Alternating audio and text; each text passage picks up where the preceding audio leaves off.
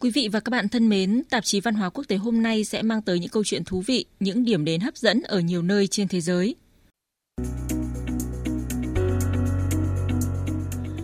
Lâu đài huyền thoại nơi được xem là nguồn cảm hứng của tiểu thuyết Hoàng tử bé. Fika văn hóa, cà phê độc đáo và cũng được xem là bí quyết hạnh phúc của người Thụy Điển. Khám phá thành phố Sangkhlaburi, thành phố của sự huyền diệu ở Thái Lan. Thưa quý vị và các bạn, nằm trong quần thể của công viên bảo tồn San Carlos ở Concordia, phía bắc Argentina, lâu đài San Carlos không có được vẻ lộng lẫy do ảnh hưởng của trận hỏa hoạn cách đây gần một thế kỷ. Nhưng nơi đây vẫn là điểm đến hấp dẫn với du khách khi được cho là nguồn cảm hứng để nhà văn người Pháp Antoine de Saint-Exupéry viết nên cuốn tiểu thuyết nổi tiếng Hoàng tử bé. Trong tạp chí Văn hóa Quốc tế hôm nay, chúng ta sẽ cùng tới thăm nơi mà người dân Argentina vẫn gọi là lâu đài huyền thoại này.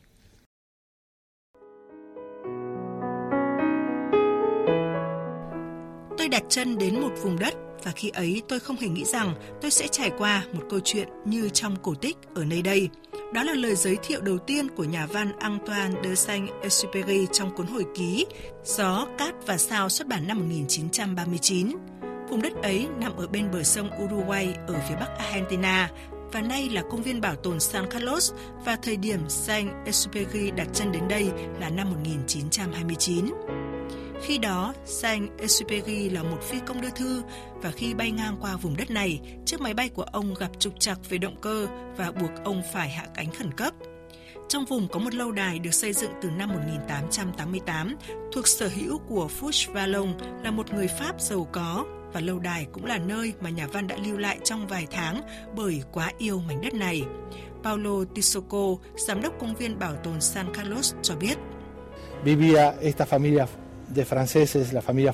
có một gia đình người Pháp sinh sống trong lâu đài. Hai cô con gái của gia đình họ là những người đầu tiên gặp nhà văn khi mà ông hạ cánh xuống đây. Họ nói chuyện với ông bằng tiếng Pháp, ngôn ngữ mẹ đẻ của ông. Điều đó khiến ông vô cùng ngạc nhiên. Đó là điểm khởi đầu cho mối quan hệ thân thiết sau này giữa nhà văn với các cô gái, cũng là sự khởi đầu trong câu chuyện Hoàng tử bé. Eh, que van a ser la fuente de su inspiración para luego escribir El Principito. Nhiều người cũng nhận ra rằng có rất nhiều chi tiết trong câu chuyện Hoàng tử bé cũng tương tự như những gì mà nhà văn trải qua trong thời gian lưu lại tại lâu đài San Carlos. Đó là cách mà một viên phi công hạ cánh khẩn cấp xuống sa mạc Sahara, giống như nhà văn đã hạ cánh xuống vùng đất ở Argentina. Là những người ngoài hành tinh, trong đó có hoàng tử bé, giống như những con người mà nhà văn mô tả là khá kỳ lạ sinh sống quanh lâu đài. Là những nhân vật rắn, cáo, những cây thuộc họ bao báp, đều là những loài động thực vật thường thấy ở Argentina. Paulo Tissoco, giám đốc công viên bảo tồn San Carlos không giấu được niềm tự hào khi nói về nơi này. Selva, el río, el rumor del río, Cánh rừng, con sông, tiếng rì rầm khi con sông Uruguay chảy. Không gian yên bình ở đây thực sự lý tưởng để sáng tác một câu chuyện về tình yêu, một câu chuyện có thể kết nối tất cả mọi người trên thế giới như Hoàng tử bé.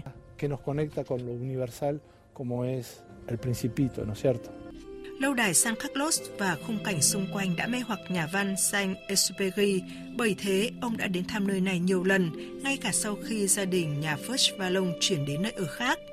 Khi xây dựng lâu đài, gia đình Fashvalong đã sử dụng những nguyên vật liệu đắt tiền nhất, từ sắt, gỗ, đá, cẩm thạch, nhung, thủy tinh đều được mang từ châu Âu sang.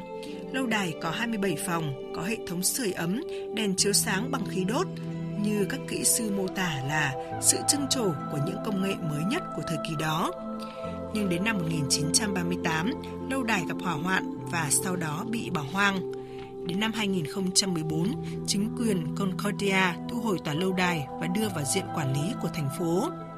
Để tưởng nhớ nhà văn Saint-Exupéry, một bức tượng hoàng tử bé đã được đặt trong khu vườn bao quanh tòa lâu đài. Những đồ vật liên quan đến ông cùng với cuốn tiểu thuyết lừng danh được trưng bày ở đây. Tòa lâu đài cũng trở thành nguồn cảm hứng để hai tác giả là Nicola Hejo, người Argentina, và Lina Vargas, người Colombia, năm 2019 đã viết một cuốn sách có tên Những nàng công chúa nhỏ, kể lại việc Saint Exupéry được truyền cảm hứng từ gia đình Fach Vallon và hai cô con gái là Edda và Susana. Tác giả người Argentina Hego cũng sản xuất bộ phim Chuyến bay đêm có nội dung hư cấu từ các sự kiện mà nhà văn Saint Exupéry trải qua khi lưu lại vùng đất này. Đây là một nơi kỳ diệu, người dân Argentina vẫn luôn tự hào về San Carlos như thế, nơi khởi nguồn của câu chuyện cổ tích vẫn là mê đắm bao thế hệ độc giả dù đã trải qua gần một thế kỷ.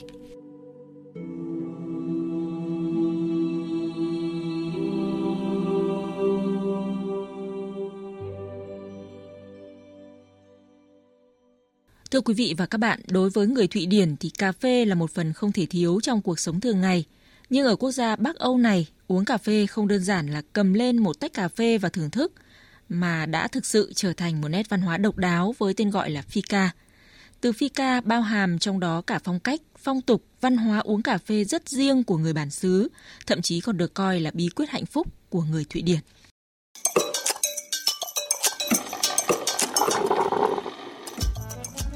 Fika có nguồn gốc từ cà phê, có nghĩa là cà phê trong tiếng Thụy Điển, sau đó bằng cách đảo ngữ để tạo ra từ Fika. Đây thực sự là một nét chấm phá độc đáo trong văn hóa của Thụy Điển, bởi Fika không chỉ đơn thuần là uống cà phê mà còn hàm ý việc gặp gỡ bạn bè, chia sẻ niềm vui, cùng nhau trò chuyện, nghỉ ngơi và tận hưởng một chút ngọt ngào giữa những bộn bề của cuộc sống. Trong cuộc sống thường nhật, Fika là cái cớ để bạn bè gặp gỡ hay các cặp đôi hẹn hò ở một quán cà phê nào đó. Còn ở công sở, Fika là khoảng thời gian nghỉ ngơi giữa giờ để mọi người tụ tập lại với nhau, vừa uống cà phê, vừa nhâm nhi vài cái bánh ngọt và trò chuyện. Ở Thụy Điển, Fika là quyền lợi của tất cả người lao động và được pháp luật bảo vệ. Rất nhiều công ty ở Thụy Điển coi việc nghỉ giữa giờ Fika là bắt buộc giúp nhân viên sống chậm lại và để lại công việc phía sau.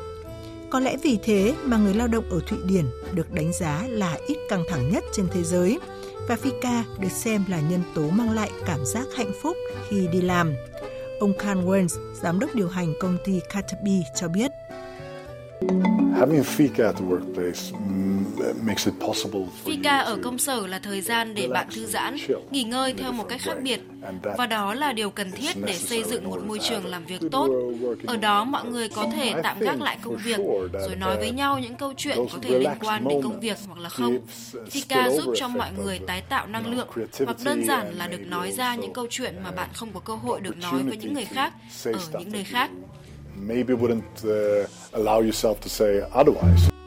Giờ nghỉ Fika bắt đầu xuất hiện ở Thụy Điển vào khoảng năm 1900, nghĩa là cách đây hơn một thế kỷ. Đó cũng là thời điểm mà rất nhiều nhà máy báo cáo xảy ra các sự cố vào giờ cao điểm là khoảng 10 giờ sáng và 15 giờ chiều hàng ngày. Việc duy trì giờ nghỉ phi ca càng được coi trọng khi nó chứng minh khả năng giúp giảm số lượng sự cố xảy ra trong các nhà máy. Vì thế, ở Thụy Điển, các nhân viên công sở hiện nay được thoải mái nghỉ để phi ca vào lúc 10 giờ sáng và 15 giờ chiều. Nhiều người cho rằng việc Thụy Điển được xếp vào nhóm có năng suất lao động cao nhất thế giới chính là vì duy trì truyền thống giờ nghỉ phi ca ở công sở. Và cũng chính phi ca đã đưa Thụy Điển trở thành quốc gia tiêu thụ cà phê lớn nhất thế giới. Bà Asa Holmgren, chuyên gia của Viện Nghiên cứu Ngôn ngữ và Văn hóa Dân gian Thụy Điển cho biết. Văn hóa Fika của chúng tôi có nguồn gốc từ khoảng cuối thế kỷ thứ 19, đầu thế kỷ 20. Vì sao Fika lại rất quan trọng với người Thụy Điển? Bởi vì đây không đơn giản là uống một cốc cà phê, mà còn có chức năng xã hội, hay nói cách khác thì nó giống như một chất bôi trơn để cho xã hội vận hành hiệu quả hơn. Man skulle kunna säga att det är som ett socialt smörjmedel. Theo đánh giá của nhiều du khách khi được thưởng thức văn hóa uống cà phê nơi đây, Fika là một cái gì đó rất Thụy Điển, không phải quá vội vàng theo phong cách Mỹ, cũng không quá cầu kỳ và tốn thời gian như trà đạo của Nhật Bản. Trải qua hơn 100 năm, văn hóa Fika của Thụy Điển cũng đã có những thay đổi, ví dụ như cốc cà phê to hơn, các loại bánh ăn kèm cũng phong phú đa dạng hơn, nhưng có một điều không hề thay đổi từ khi phi ca bắt đầu, đó chính là tính kết nối khi bạn ngồi xuống, nghỉ ngơi và trò chuyện cùng ai đó. Với người Thụy Điển, nếu bạn từ chối một lời mời phi ca, điều đó đồng nghĩa với thông điệp bạn không muốn giao tiếp với mọi người, bạn muốn sống một cuộc sống cô độc. Bởi vậy, nếu đến Thụy Điển và nhận được lời mời phi ca, hãy sẵn sàng nở nụ cười trên môi và nói tôi đồng ý.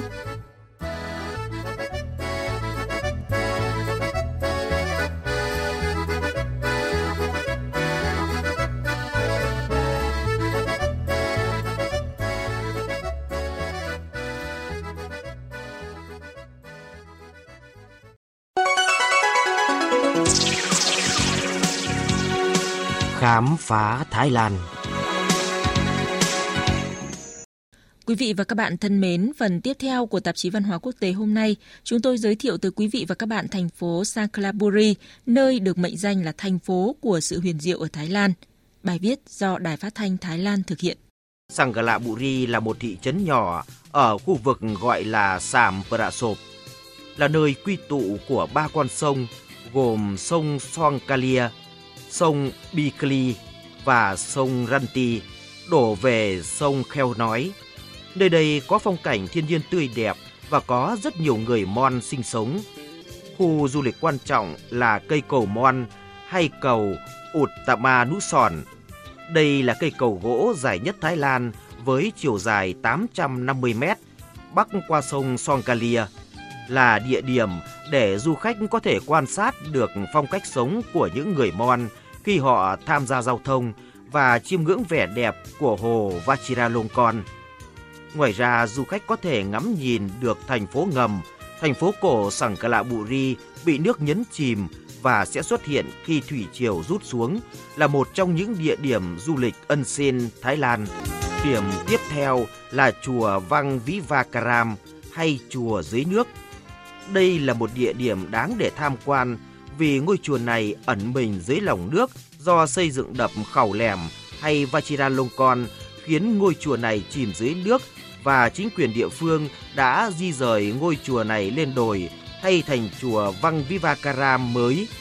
Ngôi chùa cũ đã bị nhấn chìm dưới nước 10 năm và trở thành một địa điểm du lịch nổi tiếng tại đây, đặc biệt là trong khoảng thời gian từ tháng 3 đến tháng 5 khi mực nước sông giảm, du khách sẽ có dịp được tham quan chánh điện của ngôi chùa cũ này. Nhưng nếu du khách đến vào các khoảng thời gian khác thì chỉ có thể ngồi thuyền để du lịch ở những nơi gần với ngôi chùa cũ. Nếu may mắn, du khách thậm chí có thể nhìn thấy một phần bức tường của ngôi chùa nổi lên trên mặt nước, làm cho nơi này trở thành địa điểm du lịch ân xin ở Sangkala Buri.